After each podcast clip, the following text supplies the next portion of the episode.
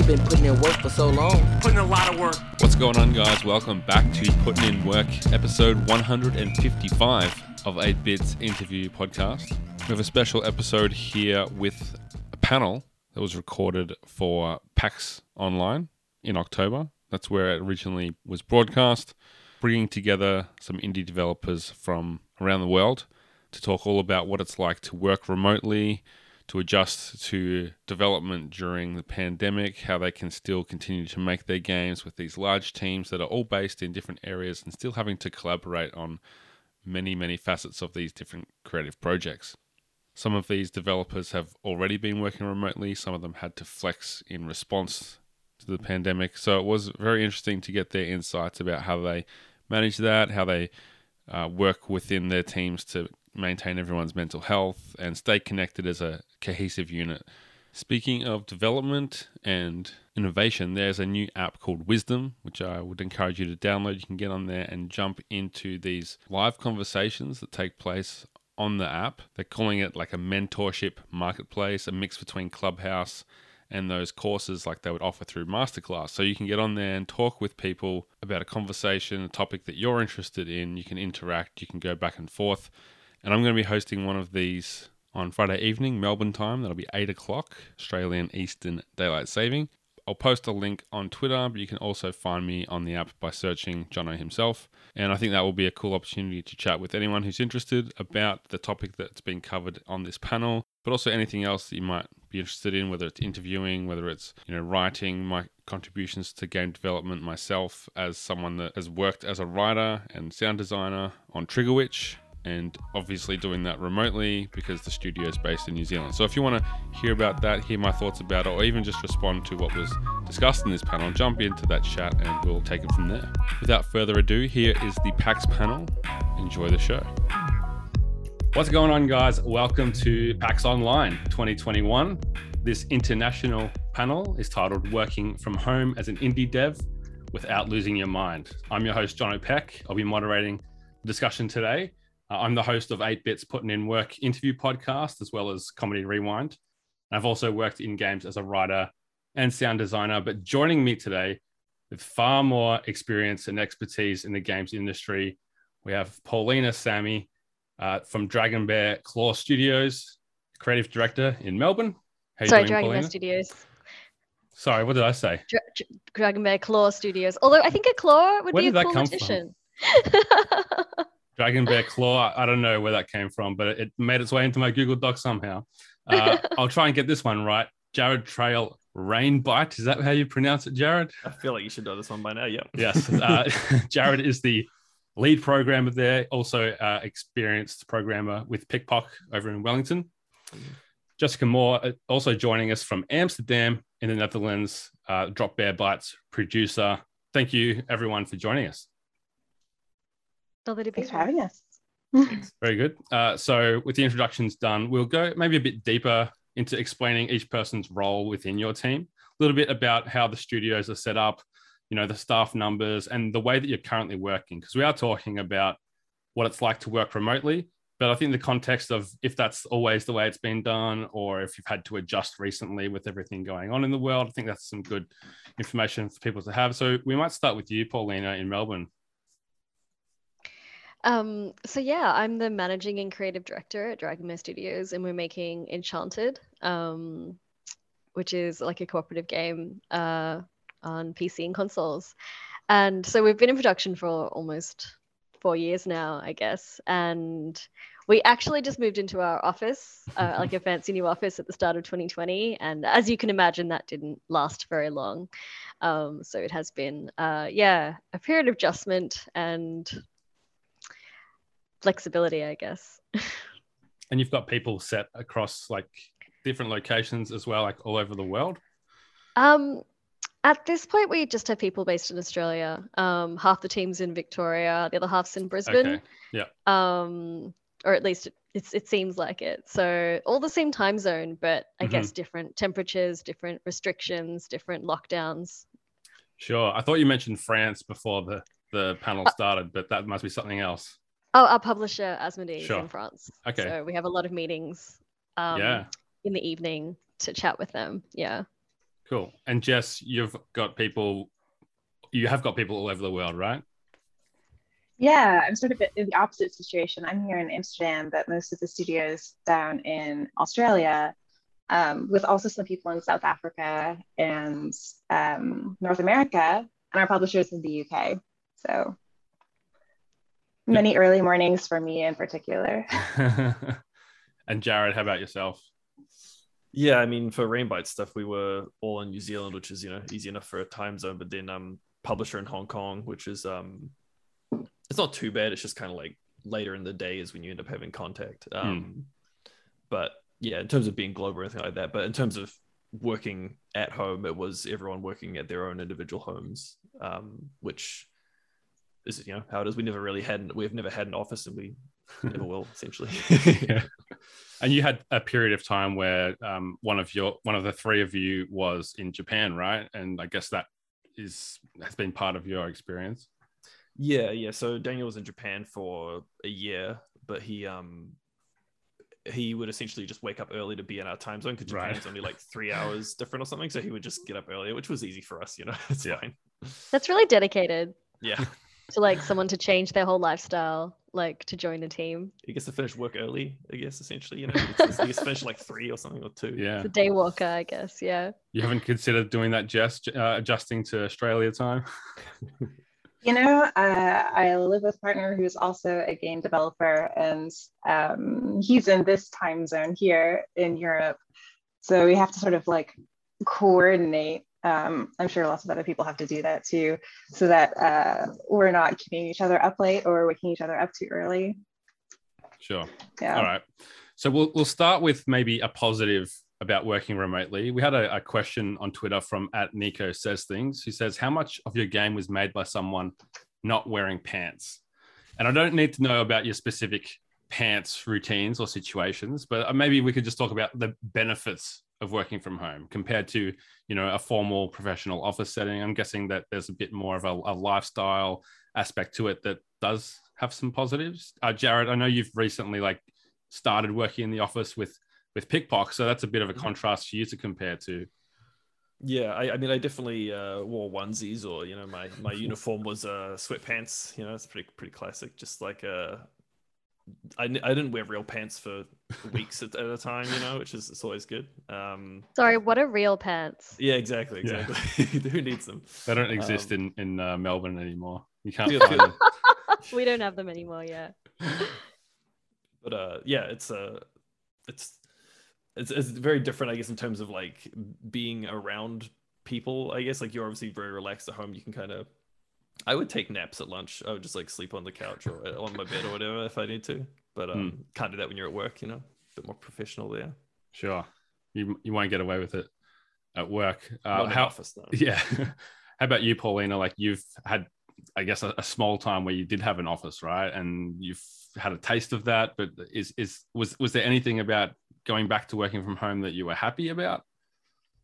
Um, uh, I would say that the one thing is, I guess, because I have late meetings, I would probably get home at seven, like, or I'd be Mhm. finished at seven, opposed to like getting home at eight. So, Sure. because I commute, guess like yeah. less commute is the only thing I can really think of. I guess also like going for a walk in the park hmm at lunch. Yeah, I I mean, for, for me, like working from home, it's like I can cook my own dinner instead of you know eating leftovers every day or going and buying something. So you know, there's, there's, it's the little things you have to hold on to. That's a good point. Like, yeah. like the your diet must be much much better, right, than Mm. eating city food. That's it. What about you, Jess? Yeah, I love being able to like slowly chip away at a meal throughout the day. Just like get up and put something on the stove, take five minutes to like poke at it. Um, I really enjoy being home in general. Uh, Mhm. Again, for like the walks in the park, cuddles with Kitty, uh, naps. Like I think naps should be involved in every professional environment. I really hope we can bring that uh, from lockdown into our lives because you know, there are so many problems that a 15 minute lie down can fix, right? Especially like in the mid afternoon when you still have like work to do, but you're trying to get through this log. Just a bit of a break. Yeah, just unpack all the problems of the world. I don't know. I wake I wake up from a nap and feel more tired somehow, but maybe that's just me. Yeah. I, I actually say- really. Oh, sorry. Go on.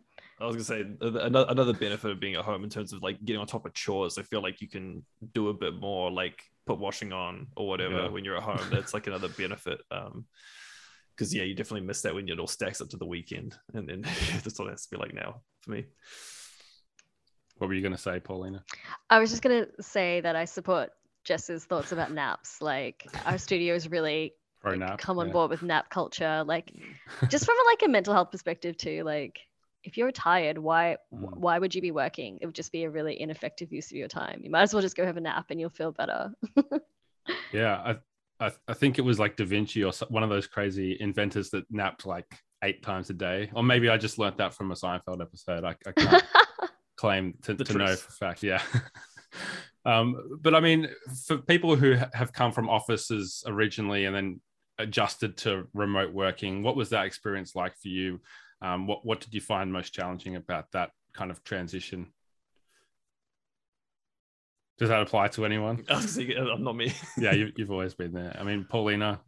Um, so actually, I did both. The start of our development was all remote, and then we Mhm. got an office, and now we're remote again, obviously. Yeah. Um, so actually, what we really we really loved having an office. We had our offices are like, um, you know, in the city al- al- along a lake in the river in Melbourne, and like not a lake, um, but we got to see each other, and we got to have lunch together, and we got to play the game together, and that was really Sure. like socially like really fun we, you know like there was just you know we'd have bean bags and there's a library there's just like so many like I, I guess quality of life things oh obviously the coffee machine at work is free and unlimited so good vibes. yeah. I, I hadn't thought about like yeah, testing a multiplayer game when you're remote would be tricky if if it's a local uh, multiplayer. Particularly as like we're a part of like ACMI X so we we have all these like social events where we'd get to hang out with the other creatives in melbourne and stuff like that all the Mhm. time and now it's just like nope Yeah, I think like Wellington sounds similar for you, Jared. Like there's a real dev community there and stuff that you're probably missing out on, at least like in lockdown, not just the, Yeah. the remote side of things. yeah, I mean, uh, I, I, being working at home, that was one of the things in terms of wanting to make sure I did something social. Is I would go to the um, the meetups every month, so I had like people to talk to and interact with. So it wasn't just just my small team, and then Yeah. just sitting by myself most of the time. But yeah, I mean, being in an office, it is you definitely have way more collaboration and like that and that kind of community in in, a, hmm. in a place. It's it's very different for me, at least going into that now. Yeah. And like, what about testing the co-op for Trigger Witch? Was that something where you had to like pull in your fiance or something like that? Yeah, I mean, she, she she didn't really want to play much. It was mostly I would get Butler to come around, um, Right. Because because even though we're working remotely, most of the time we weren't like locked down, so he would come, and we would um we would just be doing that if we had to. But yeah, it definitely makes it hard if you don't have people just around. Sure. So we had a question on Twitter from at mdump. He said, "How highly do you recommend investing in your at-home workspace? And if you've done that, like how much difference did it make to your pro- productivity and your well-being?" highly super highly. I i moved house. That's how much i invested. Wow. I, I got a bigger house that has a third room so that we could achieve life work life balance. And so there's an office now and it has like my sit stand desk like electronic Mhm. standing desk with my dual monitors and like my my you know high tech rig and everything. And it's just like it's really important to optimize those technology things because you're already personally having it hard if you know what i mean Yeah. What about you, Jess? Like you've got a lot of experience working from home, so you must be like the pro as far as the ergonomics and the dual monitors and all that kind of thing. Yeah, one of the wonderful things about IKEA is that no matter- where in the world you live, you know what you're getting, right? so I have like my IKEA desk that I've had in like three different locations, three different cities that I've lived in. Um, I know exactly how to set it up and how to raise my monitor. Uh, I guess um, for me, I got really into plants. I know a lot of people had like pandemic hobbies. Um, but because we're in the Netherlands, you know, we're like the epicenter of the plant trade here. And so there's you can get lots of different kinds of plants for super, really distressingly cheap prices. Um, so it's very easy to like buy them and kill them and get new ones, which I feel kind of guilty Practice. about, only a little. But it makes it so much nicer. It just like makes the air nicer, especially for the winter, like the long gray, terrible winters that we have here in uh, the Netherlands. Having some green and life around you is, is almost a substitute for people, Mm. kind of. Uh, yeah, definitely air purifiers as well. If you haven't got an enormous plant collection, I guess too. I would I would open the round slider sometimes, yeah. Try to let some fresh air in, you know. Yeah. I mean, that's where it also comes down to like working in your in your home it means that you're living in your workspace as Mhm. well. So how do you guys find that balance and how do you figure out the right way to take care of yourself in that aspect? I think uh, I was I'd be the same as Paulina in terms of I had a separate room for my office and I would pretty much never be in there if I wasn't working. Like if I wanted to play something on my computer, that'd be like the only other time. But I would generally just get out of that room, not go in there unless I was working, which Hmm. is uh, is probably the best way to do it. It is kind of hard to um unless you set those rules to yourself, like trying to start at a certain time, stop at a certain time, and just like stop being in the space that you were for working. It's probably the best thing to do. Yeah, sure. Is there is there anything that like you if, whether you've got a lot of experience in the office or not that you just know that you're missing by having that distance between you and, and your colleagues? Like what would you think would be the the thing that you sh- that's the, the biggest challenge of of not being together? And how do you overcome that, I guess? Is that for me or just anyone? Oh, just anyone. Like yeah.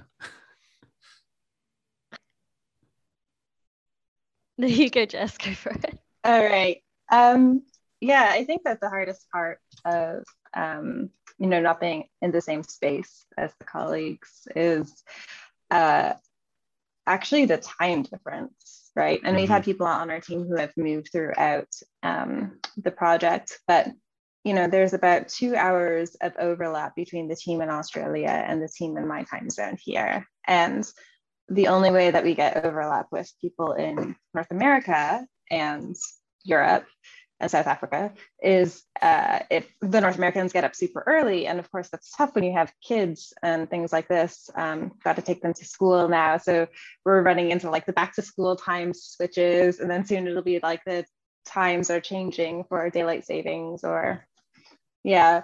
Um, and so trying to coordinate really complicated projects where the leadership is distributed from the people who are doing the work is it requires uh, really super extra rigorous production, right? You have to organize uh, everyone's preferred modes of communication and make sure everybody knows who precisely needs to know what. Otherwise, you get like just inundated, overwhelmed with messages and um, you know, distinguishing between official comms and casual comms. Like if you write something in Slack, uh, Mm. it doesn't exist unless it gets put on a Jira ticket. You just have to assume that anything that happens in Slack is just going to melt away into the ether. And if you want it to be actioned, you got to stick it on a ticket. Little things like this just to help keep the coordination running. Mm. Yeah. Um, It- for me, it's like sorry, you gonna say something? No, I was gonna I was gonna I was gonna ask you, so go ahead. Invite me. For me, um, it's just like I, it's that connection layer. Like when we're all in the office, I can look at someone and instantly know how they're feeling. Mhm. Um, and it's hard to be supportive for my team when I'm not there. Um, so you either need to like have a lot of one-on-ones or you need to get really good. And I guess I get to do this is when we have meetings. Sometimes you focus on the thing that you're presenting. Sometimes I just like actually turn the presentation off and I watch how people are because like that's the only way you can calibrate of like, you know, oh my program is looking overwhelmed. I need to talk to them about is there a work workflow issue to optimize or a communication problem like um it's like yeah how do you maintain someone's well-being when you it's very difficult in a bigger mm. team not that i have a bigger team but like you know more than two people in a team to to check in yeah Yeah, that was one of the questions that I was, I was going to get to. So I'm glad that you you both kind of touched on that. So Jess, as a producer, part of your role, I think you described it previously as like wrangling cats or you know I, I said herding sheep but the cats works too. You've got to get a lot of people lined up and it might be the same with you paulina. You've, you've got to organize a lot of people's work output manage you know your own work but be figuring out if people are on track and if people are behind how to get people caught up. So you're having to just know a lot about what everyone's doing but when you can't just visually see it or have casual conversations with people they might not want to naturally bring up that they're behind or you might not be able to tell. So how do you keep up with everyone and and overcome that side of it? Yeah i think um, one of the key parts of being a producer is you have to establish yourself as um, someone who people feel comfortable bringing bad news to. So uh, you know if you give someone the wrong facial expression or the wrong tone of voice once when they say that they're going to be late on a deadline, that can mess up your relationship with them for like months. It can take months to recover that. Um, they'll be hesitant to give estimates and they won't be able to give accurate estimates because they're nervous about it and they'll overwork and do other things. They're just like not healthy, right? So just being someone who's like, you have everything everything that you need is something that I am willing to give you. Let's just find a way to make it work, right? Like no matter how long it takes. The estimates are just to help us so that we can plan things, you know? Just having a very um, positive, supportive attitude towards organization and deliverables rather than a harder like we have deadlines and we have to meet them mm. that's how you talk when you're talking to your publisher right but when you're talking to the people who are doing the work uh, it's a very different a much more grounded human approach. Mm-hmm. Yeah, no, that makes sense. Is it similar with you, Paulina? Like you've got experience working with these people in person, so you might know some of their personalities really well. Is there anything you can do to to uh, like just know how people are, or do you have to like make this like what you said before, like a really deliberate effort to check in with people? Um, I have kind of three tips for this. Um, I'm actually not the producer, so yeah. um, I'm I'm more like um, about like I guess I'm not so I'm not managing the day to day, but I I do care a lot about if people mm-hmm. are like not feeling well. Um, so three things that we do is every day when we do stand up, um, we have a section at the end. The third question that we ask is, do you have any concerns? And so people will say, oh, I'm not feeling well, or I'm behind on this, or whatever. And creating that culture where it's safe to be honest and talk about your actual concerns, whether it's mental health or work related, is my number one tip. Um, and that takes months to do. um, uh, the like, I guess that I agree with the other thing Jessica said of like being flexible. Like, if people aren't um, feeling well or whatever, and they tell you, I'm just happy you told me. Like, I, I want you to go and do whatever you need to do to get better. Do that, and then let me know mm. when you're feeling better. That's it. And the third thing that we do that actually has been a real source of joy for me is we've been doing a lot of social games. So we'll play Smash, or actually, every week we'll play a different staff will choose a game that they want to play with the rest of the team. And so we have this coordinated hangout time like like 4.30 and we just play a game together and we be human together and that helps a lot. That's cool. Yeah, we, we, we probably have quite a few similar things to that actually working at PikPok because I mean, we have been in the office and then we stopped being in the office and seeing the difference between that is quite interesting and the the ways people have to change how they interact because you're having to do it either over calls or text only. Because I just went back into the first time after lockdown into the office today and it's just so much easier being able to just grab someone for a second or something to, to do a small thing. But then when you have to hmm.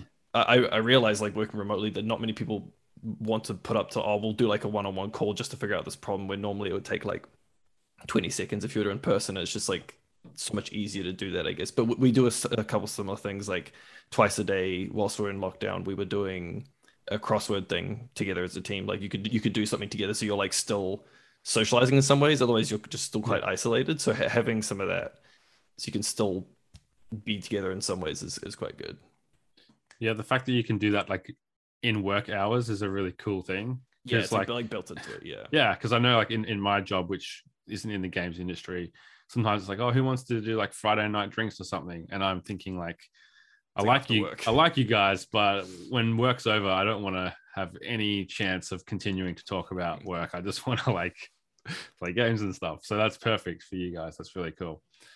Um, another thing that's just quickly is um, we also had like a because we uh, our studios in Discord, uh, we have a channel called Ambient Office where so if people like want to just hang out while they do whatever it is they're doing, they can just jump in that channel and someone else might jump in too, and so they can just have that like simulated almost like feeling of like being in an office in the same next to Ah, each other without without being there. Yeah. that's great.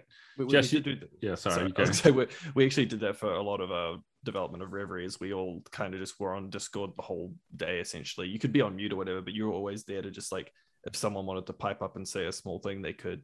Um, but we didn't do that as much for Trigger Witch, and I, I don't know if it's better or worse, but it's definitely nice if someone has the option, possibly like to have a channel like that is kind of cool. Hmm. Yeah, Jess, I remember like when we were talking the other day, you mentioned having like different channels in your, I can't remember if it was Slack or Discord, but for different topics so that you could have interactions through the day, whether it was talking about movies or games or the footy or whatever.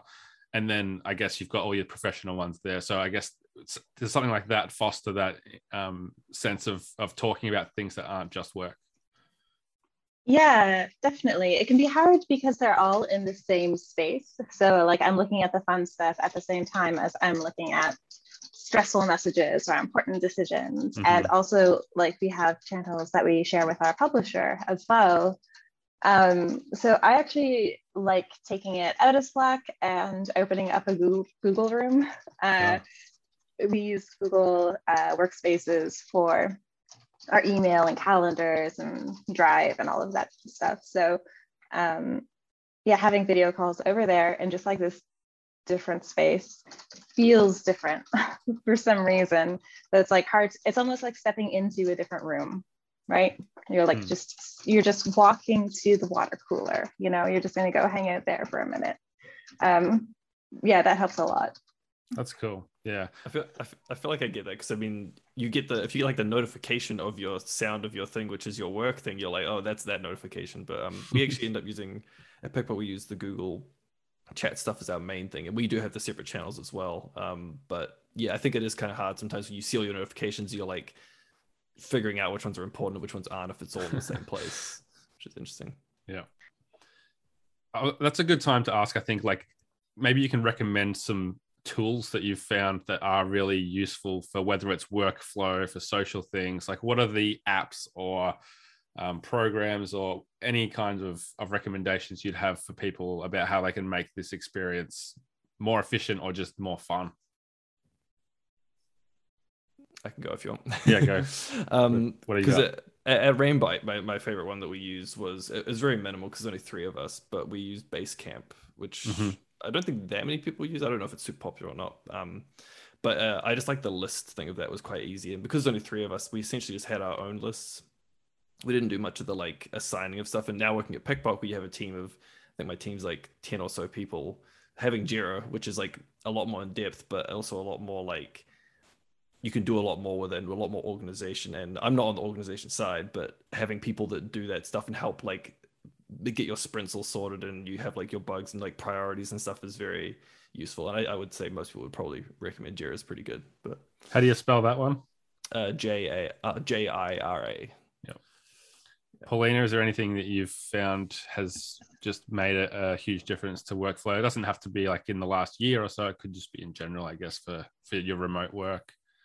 I think like like Jess and Jared, we also use Jira. um, also use Confluence for our documentation, which actually happens to also like be the same brand as Jira, but a different sub product. Um, I don't know. There's other things too. Like um, we use like Easy. I can't remember if it's Easy Retro. I think that might be the name of it as like an online agile re- retro tool, so that you can have like images and and a more visualized uh, retro if you do your processes that way. Um, yeah, Cool. Jess, I, I have this this vision or this this picture in my head that producers are like the queens or kings of of lists. So you must have just like schedules and lists like that could be getting out of hand if if you aren't organized. So how do you keep those things uh, concise. Yeah, I think um, having everything in its place helps a lot. So, how you organize your files, your naming conventions, where you store things is super important. Um, one thing that I've uh, found that really helps is I use a program called Workona for my tab organization on Chrome. And you can basically create like a working browser for each of your areas of life, like for your job, for your volunteer, for your taxes, all in their own separate thing, right? And so at the end of the day, I can just like click the close button and everything work related disappears and I can just pull up all my personal life things.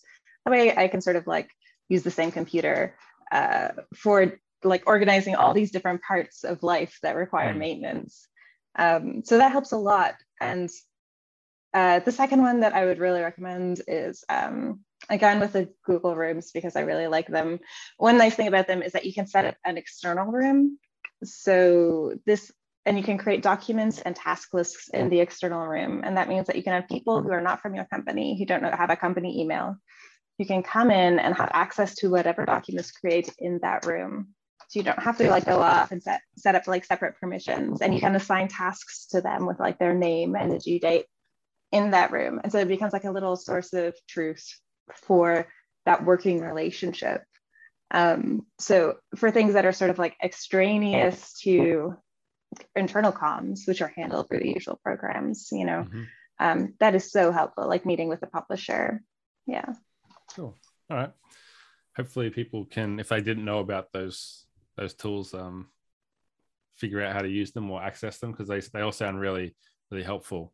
Um, we haven't really talked about like the nuts and bolts of actually game development in in the creative sense. So I'm interested, um, probably more Paulina and, and Jared for, for, this kind of question. But what impact does the, the isolated work have on your creativity and your ability to sit down and actually, yeah, like make the game in that sense? I don't want to always go you, first. You can go first if you want. You go first. um, Ladies all right. sure. Um, yeah, it's really hard. Um, I guess it depends, you know, a lot on like whether you're extrovert or introvert as well. Mm-hmm. Um, but for me, like I, I really love having my weekly playtest where I like play with with the team, and obviously that can't happen in real life. Um, so I guess creating like a list of the things that give you the most joy creatively and making sure that you do them regularly is really important. So for me, like um, it's chatting with the art team and the VFX team and talking about the direction of what cool effects we're making, what magic we're making. Um, or it might be like like blocking out a couple of hours to do some writing on the narrative design or something like that. Like mm-hmm. um, just I guess you have to make time for these things or you will get creatively drained. And, uh, you know, oddly, like sometimes I find because it's work from home and because it's a pandemic, uh, it's sometimes not work stuff that I do to creatively recharge. Yeah. Jared, how about yourself? I guess for you, there's a lot of like being a programmer, it's like a lot of problem solving in your creativity as well. Yeah, well, because I mean, the, the question was kind of like it was, um, what? How, how do you creatively do your stuff is what you're saying like how, uh, how do you do yeah, your... like when, when you're on your own and isolated yeah. how, how does what impact does that have on, on your ability to, to be creative and you know yeah. not get stuck in some kind of of uh rut i guess. I, I do think the the main thing i would do with Rainbite stuff is because we would just mainly use discord is to, to try and to try and make to to to like keep it so that you had uh feedback i guess. I'd always try and send things i'm doing work in progress to people so they could respond to it and you'd be able to like get that feedback. Because if you try and make something in isolation and you complete it too far and then someone's like oh you should have done this thing you're like yeah well it's kind of too late now or something you know? And that is the difference of being in an office is you do have the people around that can a lot quickly do that but you have to like proactively yourself send that stuff out to people to be like come look at this thing because people can't just look at your computer screen as you're like sitting there. Mm-hmm. um, and that's what that's what i would do quite quite often in the middle of stuff or i'd even send it to you sometimes then you'd tell me to change something. Sure. And I, I, guess for you jess like uh, as the producer and someone that's part of your job is to organize the people that, who are doing the things that these guys have just talked about. How, how do you help someone who's maybe in a creative rut or not able to solve a problem in, in their workload? Yeah, I think um, I work really closely with the art team. And uh, one thing that works for us in that uh, field is just having daily reviews where we pop up what we worked on and then they can like look at it and they can like draw on the board and like on the program and make comments at what they would do differently. And you know because they're all professional artists this is like a wonderful experience not like the terrifying experience that it would be if i was putting something i made up on a board. Um, but but they are all like inspired by each other in this way. Um, and i think another thing that really helps is uh, just having like a guideline of how much you're willing to work on a thing before you check in with the other people who whose work is implicated in it. Mm-hmm. And so in the art team, that's 80%. You know, work on something till it's 80% finished, then get a review, and then figure out whether you want to like finish up that last 20% or like step back a little bit. Um, so depending on the field that you're in, that'll be a different number. But yeah. just having like sort of a, a guideline, right? Um, about when is a good time to check in, then you feel a lot better just putting aside a task for now, even if it's important, because it'll save time down in the long run. No one wants to spend time doing work that gets cut, right? Mm. Um, that's no fun. So, yeah. Yeah, no, that, that 80 20 idea is really interesting. I think I can definitely see how that um, that could save a lot of time if if people do get someone to check over their work before it's finished. I, I just had one last note on that actually. Yeah. Um, something that we've been doing is um, sprint presentations. So every sprint, uh, we'll have like a little review hour where everyone makes a little presentation of the stuff they made, and we've just been finding that people really find that a source of joy. Of like, you know, the programmers will be like, "Oh, I, I made this sound effect work and interact with this baby wombat or whatever is going on," and I guess getting to like you know share that energy and like clap when you think it's cool and stuff like that is really um, fun to vibe with the team and help with motivation for creativity. Very cool. Yeah. Um so you know part of this panel to, even in the title it's like how to do this without losing your mind. So that's probably what we'll focus on here for a second is the mental health side. And you've touched on that already about you know some of the things you can do. But I'm wondering, how do you care for, for mental health when it comes to not only yourself, you might, depending on your role, have a responsibility to be caring for several other people in your team as well to some degree. So yeah, tell tell me how you go through that. Maybe what your key tips are, if, if you've got any. Um, we might start with Jared. Sure. um, yeah, in in terms of th- things I would do. I mean, one, one big thing we did for Trigger Witch was we did four day work weeks. so having a three day weekend was nice. Um, but yeah, I think one of the big things that I said before is like having those strict hours for working, which included the four four day work weeks. I just did not work on the weekend at all. I didn't touch anything. I didn't respond to any emails, but even getting up in the morning and like when it's five o'clock, I would stop there is some situations where you get an email from a publisher because they're in a different country and you got to do something maybe but just trying to like not do your main set of work when you can and if the email can wait make it wait for the next day kind of thing and just try and separate your work life is probably the biggest thing. Naps mm. are great too do the naps. And what about like your work you've got a situation that probably a lot of indies starting out might be in where they're working with a couple of their friends like it's a very small team. So was there ever any times that you had to notice like oh those guys are doing it tough, or it might have been the opposite, where like I, I know, yeah. especially towards launch, like you were the one doing all the patches, so it seems like you were doing all this work, and everyone was maybe having to check in on you. yeah, we we definitely we've had we've had times where it's like making sure like it has someone got something happening in their life that's causing them to not work as well, or like like like what is going wrong, or yeah, is someone having to work more, and like why are they having to work more, like can we stop that? Can we can we can we spread the work out with only three of us? Sometimes mm-hmm. like when I did the patches, I was the only one who had dev kits. I was the only one that could do it, and the release date was set, and I was kind of like, I'm gonna have to work more than I normally do. But I did work four day work weeks like the last year or so, so I, I was like. It's only a couple making up for it. crunch is never good, but you know, self-imposed, I guess, and that's not better. Sure. Uh, Paulina, how about you? Like as a creative director, I feel like you'd have, um, you know, a- lot of people that probably look to you as as a, an example of of um, how to to operate and setting a pace and, and like that kind of thing as far as like a work ethic. So, does how does mental health factor into that and making sure that everyone's, you know, taking care of themselves? That's a big question. Um, We've got time. definitely what Jared said. Like, you actually really need to be really like rigid about those hard work life balances. Like, no talking about work outside of the office room.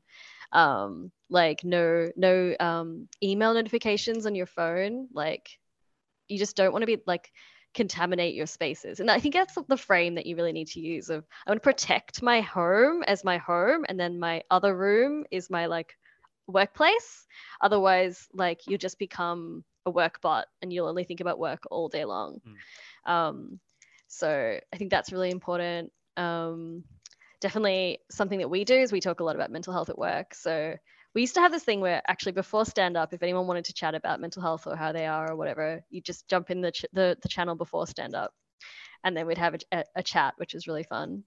Um, but also just like seeing a psych, being really open about that and where you're where you are every day, mm. um, particularly in stand up. If I'm if I'm like I got six hours sleep today, I'm gonna have it. I'm gonna have to t- to duck out and nap.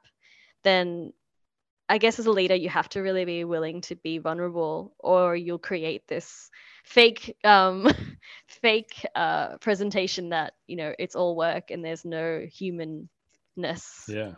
Which isn't sustainable. So, for me, yeah, definitely um, being really open and honest about how I am. Um, even if it's like not something I would normally do, I will do it in this instance because it will encourage open discussion.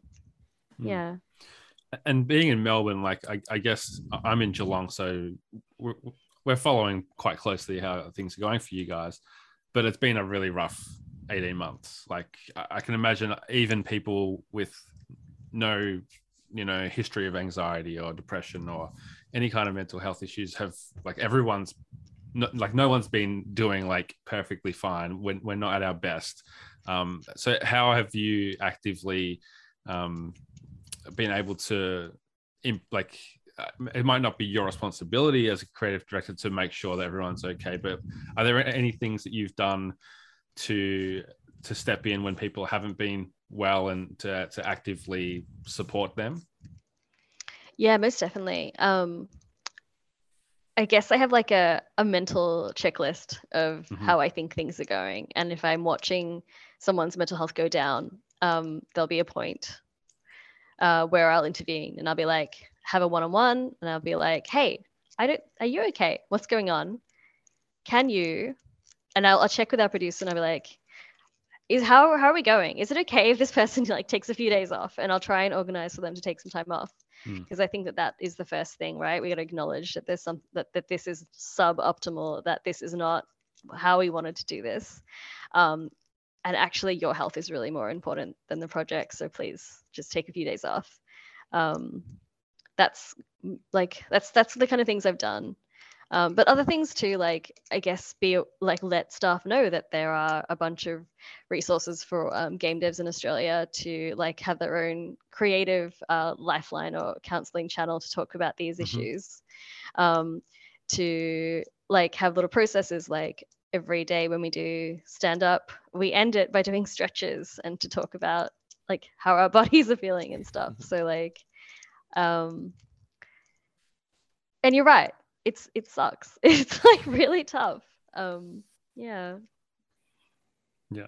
I hope that answered the question. no, it does. It does. And you know, I, I think that um I, I, guess the it's hard to call it a positive, but I, I think that we've all got a shared experience at the moment in this aspect. Like we we're all going through the same experience to different like handling it to different degrees and different levels based on like the anxieties that you may have had prior to a situation like we're in now. But I think it's easy. I think it's made it a lot easier for people to understand what it could be like to to live with those struggles because it's it's I think this the pandemic has introduced the concept of anxiety to a lot of people who didn't have that experience before. Um, Jess, for you, is, is there sim- similar things like as far as like managing people and I guess for your, for your own self as well? Like you've worked remotely for a, long time in multiple roles uh, prior to to Drop Bear. So um, yeah, what, what's what's some of your tips that you've got to, for yourself, but also for, for helping others in your team? Yeah, I think um, one thing that I sort of learned the hard way personally is that when you are feeling uh, overwhelmed and when you're like not doing okay for whatever reason, whether it pertains to work or personal life or whatever, your first and only priority has to be taking care of your well-being. Like uh, it's so easy when you're overwhelmed to think of all the things that you have to do, right? And to get stuck into the cycle of, well, if I do these things, then I'll feel better. Mm-hmm. And solving your feelings by completing tasks is a trick. It seems like a good idea, right? It seems like a good idea at the time, but it can lead to this sort of vicious cycle of perfectionism and overwork where you're like constantly trying to solve your feelings by doing more work. Um, I know that's not everybody's issue, but personally, I found that that has really made a difference in my life. Just taking a break to like walk in the garden and pet a cat and like check in with my feelings before deciding how I'm going to solve them by like completing tasks, um, separating those two parts of the process of having an emotional experience um, has made a really big difference. And this is something that I tell to people on my team as well. Like, um, a lot of companies will say put yourself first, but then don't end up having policies that support that. So having things yeah. like paid time off, having a uh, you know a policy where like your personal well-being comes first. If you you know message me and say you're not coming in today because you have to take care of some things, no problem. Like actually reacting to that in a way like as someone who's accountable for their uh, schedules in a way that is positive, right? It's part of my responsibility to make them feel like that they actually are enabled to do that instead of having the stress response of like, oh shit, how are we going to get everything done? Um, yeah, so centering that is uh, part of, I think, like this mental health literacy. And in a professional context, really, that's um, I think my responsibility is like letting people know like, hey, it seems like you're acting like X. Have you heard of Y? Maybe you could read some of it about it. Here are some articles. Let me know if you need help accessing further resources, as opposed to trying to be their therapist, mm. um, which can be uh, inappropriate and unhelpful in a lot of ways. Um, it's part of the separating the work and the home spheres, as well as just like uh, you need people to learn how to be self-reliant and self-reliance sometimes just means getting the right professional to help you right? Yeah. Yeah. It's interesting. And it's made me think of this this concept of like the way that we communicate with our teams. There's so many different ways. It could be a phone call could be an email could be an instant message. Like are, are there certain conversations that call for a certain model of communication and how do you decide which is the right format to approach a, serious issue? Because i know that you, whether it's you have to discipline someone for work that's not getting done or for work that's not up to a certain standard or it could just be checking in with someone and, and wanting to make sure that uh, you know that what you're about to to talk to them about as far as their work isn't going to send them into some kind of spiral Yeah, I think that uh, everyone has their own preferred communication style. And part of being a producer is knowing what that is for your team or in sure. any kind of team leadership position. Um, and so no, just knowing what works best for people. Some people work best with an audio call, some people work best with a video call. Some people you get their best answers when you just shoot them as a quick Slack message, right? And that's when they'll just give you what what you need and not get distracted by other things. Um, so yeah, it's extremely personal. Um, there are things, and I guess like the other part of that is that I personally have things that I need to have face-to-face contact with when talking about um, in order to feel good myself, right? And so mm-hmm. knowing what those are for me and prioritizing that as well, like communicating that to my team, like, hey, we can keep this meeting really short, but I would like seven minutes, just seven minutes of FaceTime. If you can just like put that in for me at some point today, right? Yeah, um, yeah that helps a lot. Cool.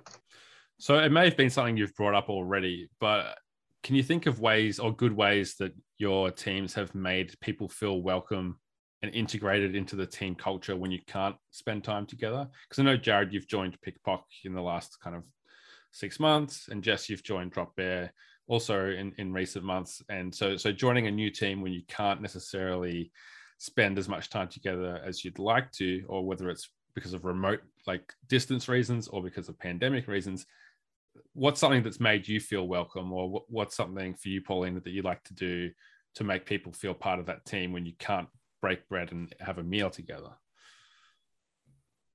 Who's gonna start? Uh, you, you go paulina. Oh okay. Um so for me um I do like those one-on-one conversations, and I agree with Jess. Like they don't have to go on forever.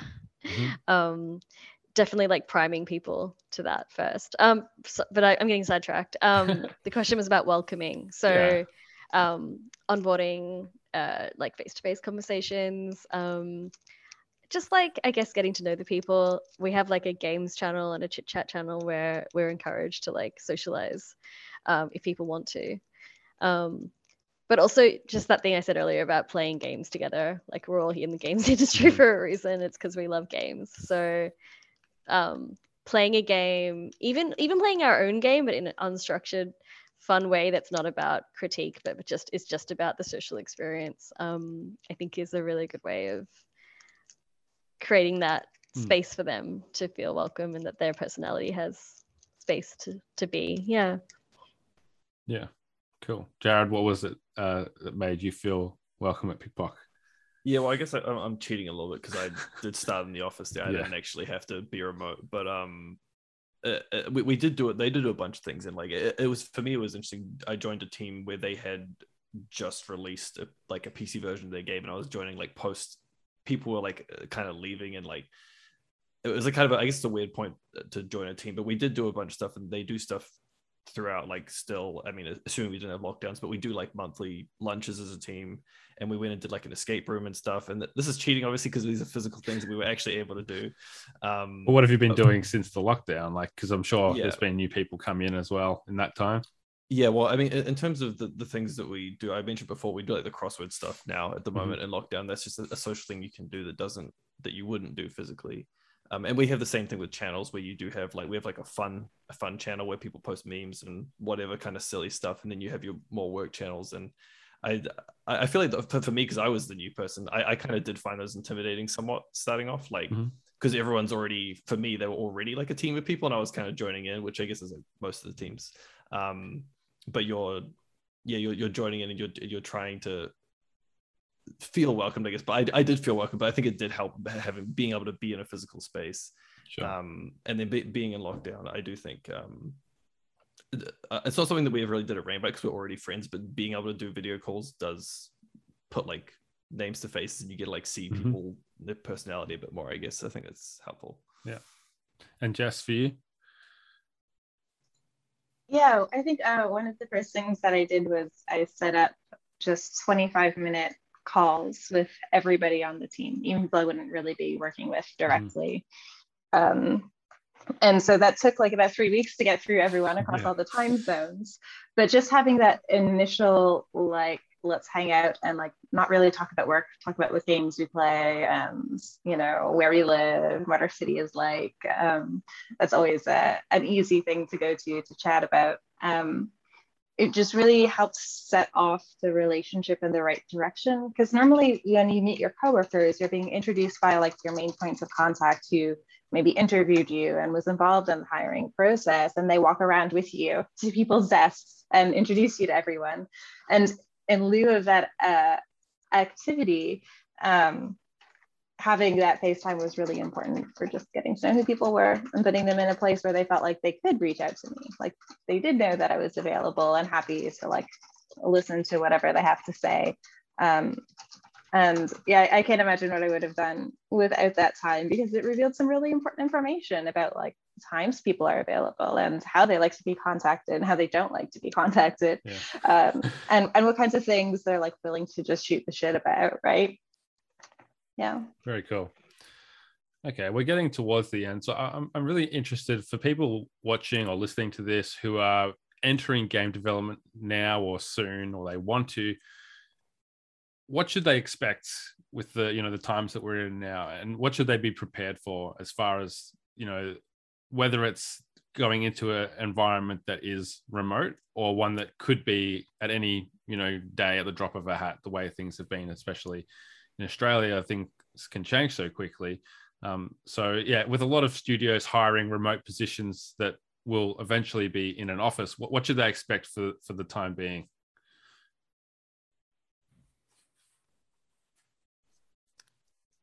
Who wants to go first? I guess I could go. You're, you're saying like like what should they expect in terms of like how they would work or like like joining into that kind of team, I guess. yeah, I guess it's just an overall like tip maybe or, or advice for people that are jumping into that situation for the first time, whether it's coming from other industries or from studying at university and they're about to to be part of that team environment for the first time.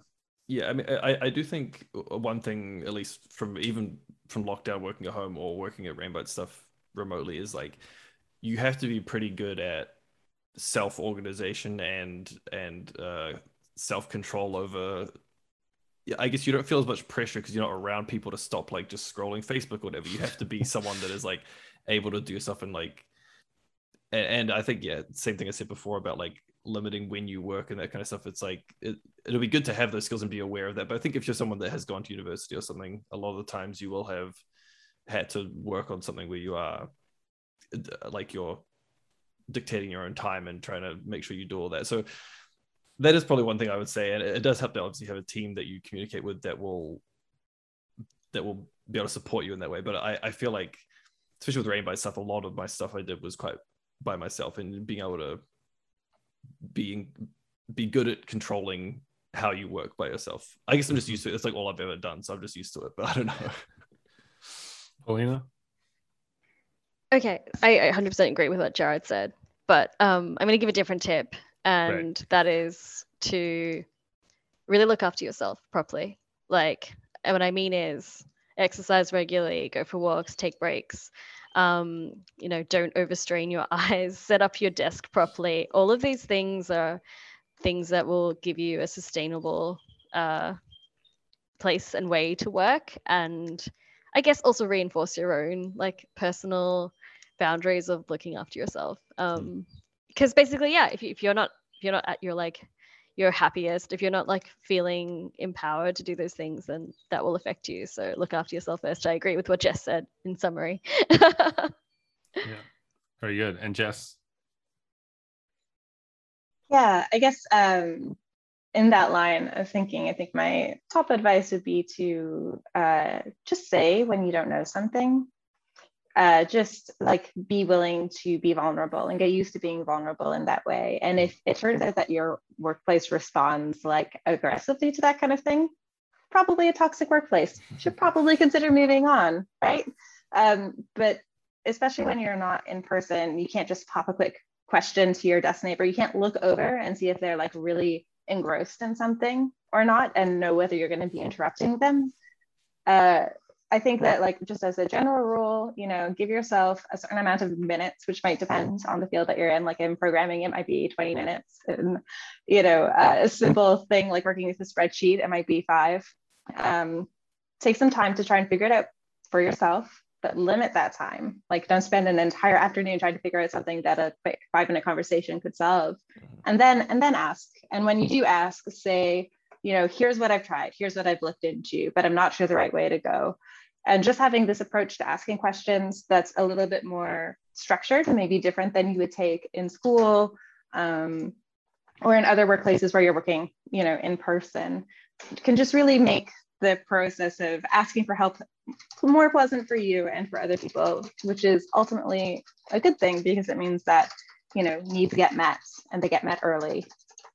Yeah Very It good. is actually a, a good thing. That it's an interesting thing that I've had now working at PikPok because we know they have like 200 employees, and just the compared from my three to 200 big difference and i was the only programmer at Rainbite and now having people that have knowledge above you and knowing when to ask people for help because like especially if you're joining a project like someone may have knowledge that is just super specific and useful for what you're trying to figure out and so Hmm. knowing how long you should wait before you like if i ask this person i'm sure they'll just be able to tell me in like one minute what the solution is i shouldn't just be wasting my time but also at least trying a bit and not just asking every single time you want to do anything you gotta Yeah. do what you can Very good. I agree with I agree with both of that.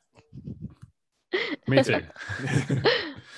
cool. Well, we, we're going to wrap it up now. And the thing we haven't talked about is that all three of you are working on or have recently released, in Jared's case, some amazing games, in, in my opinion. Um, they that look au- at least uh, really awesome or look really awesome. Um, so I'll give you a minute or as long as you want to take to pimp what you're working on um, and promote your social media channels if you wish to do so. So we might go in reverse order and start with Jess this time. Sure. Um, so we recently launched a trailer for a publisher announcing that relationship uh, on the game Broken Roads game. And if you are into like post-apocalypse narrative driven uh, full spectrum of humanity kind of rather than just like dark and gritty just like a more true to life almost like a, uh you know autobiographical where you get to write your own story approach to uh, a role-playing game um, you should check it out Absolutely. Uh, and Paulina, where can people find the work that you're doing with with Dragonbear Studios and and Enchanted and yourself if if they want to follow you on on Twitter or anything else? Sure. Um, so yeah, we're working on Enchanted, which is like a um, online cooperative mu- multiplayer game. Um, so enchanted.com. We're on Facebook. We're on Twitter. Um, yeah, jump and subscribe to our mailing list if you want to hear more or see our videos. Um, if you like, I guess, uh, you know, co-op games and having a really fun time and even RPG magic, c- come check out our game. Very cool. And Jared. Yeah, well, I mean, if you want to play, I mean, most people just describe it as like a twin stick Zelda. If you, that's what Trigger Witch is. That's what we just released. Um, there's still some physicals you can buy. Play Asia, you can go there and buy those, or you can just buy it digitally. It's on Switch, PS4, Xbox at the moment. Um, and then, so that's at Rainbite if you can follow us on whatever. And then I work at PikPok at the moment, which hopefully next year you'll see some things I've been working on. But yeah, it's mainly it. Very good. Well, thanks everybody for joining me. Appreciate your time, and thanks to everyone that's been tuning in or, or listening later on on audio feeds. We hope that you've learned a lot, and if you're you know a game dev or you've got in, interest in working in this industry, I really think that we've covered some cool tools that will equip you to get the most out of remote working arrangements. Uh, you can catch me at Jono himself on social media, and until we cross paths again, take care and keep putting in work.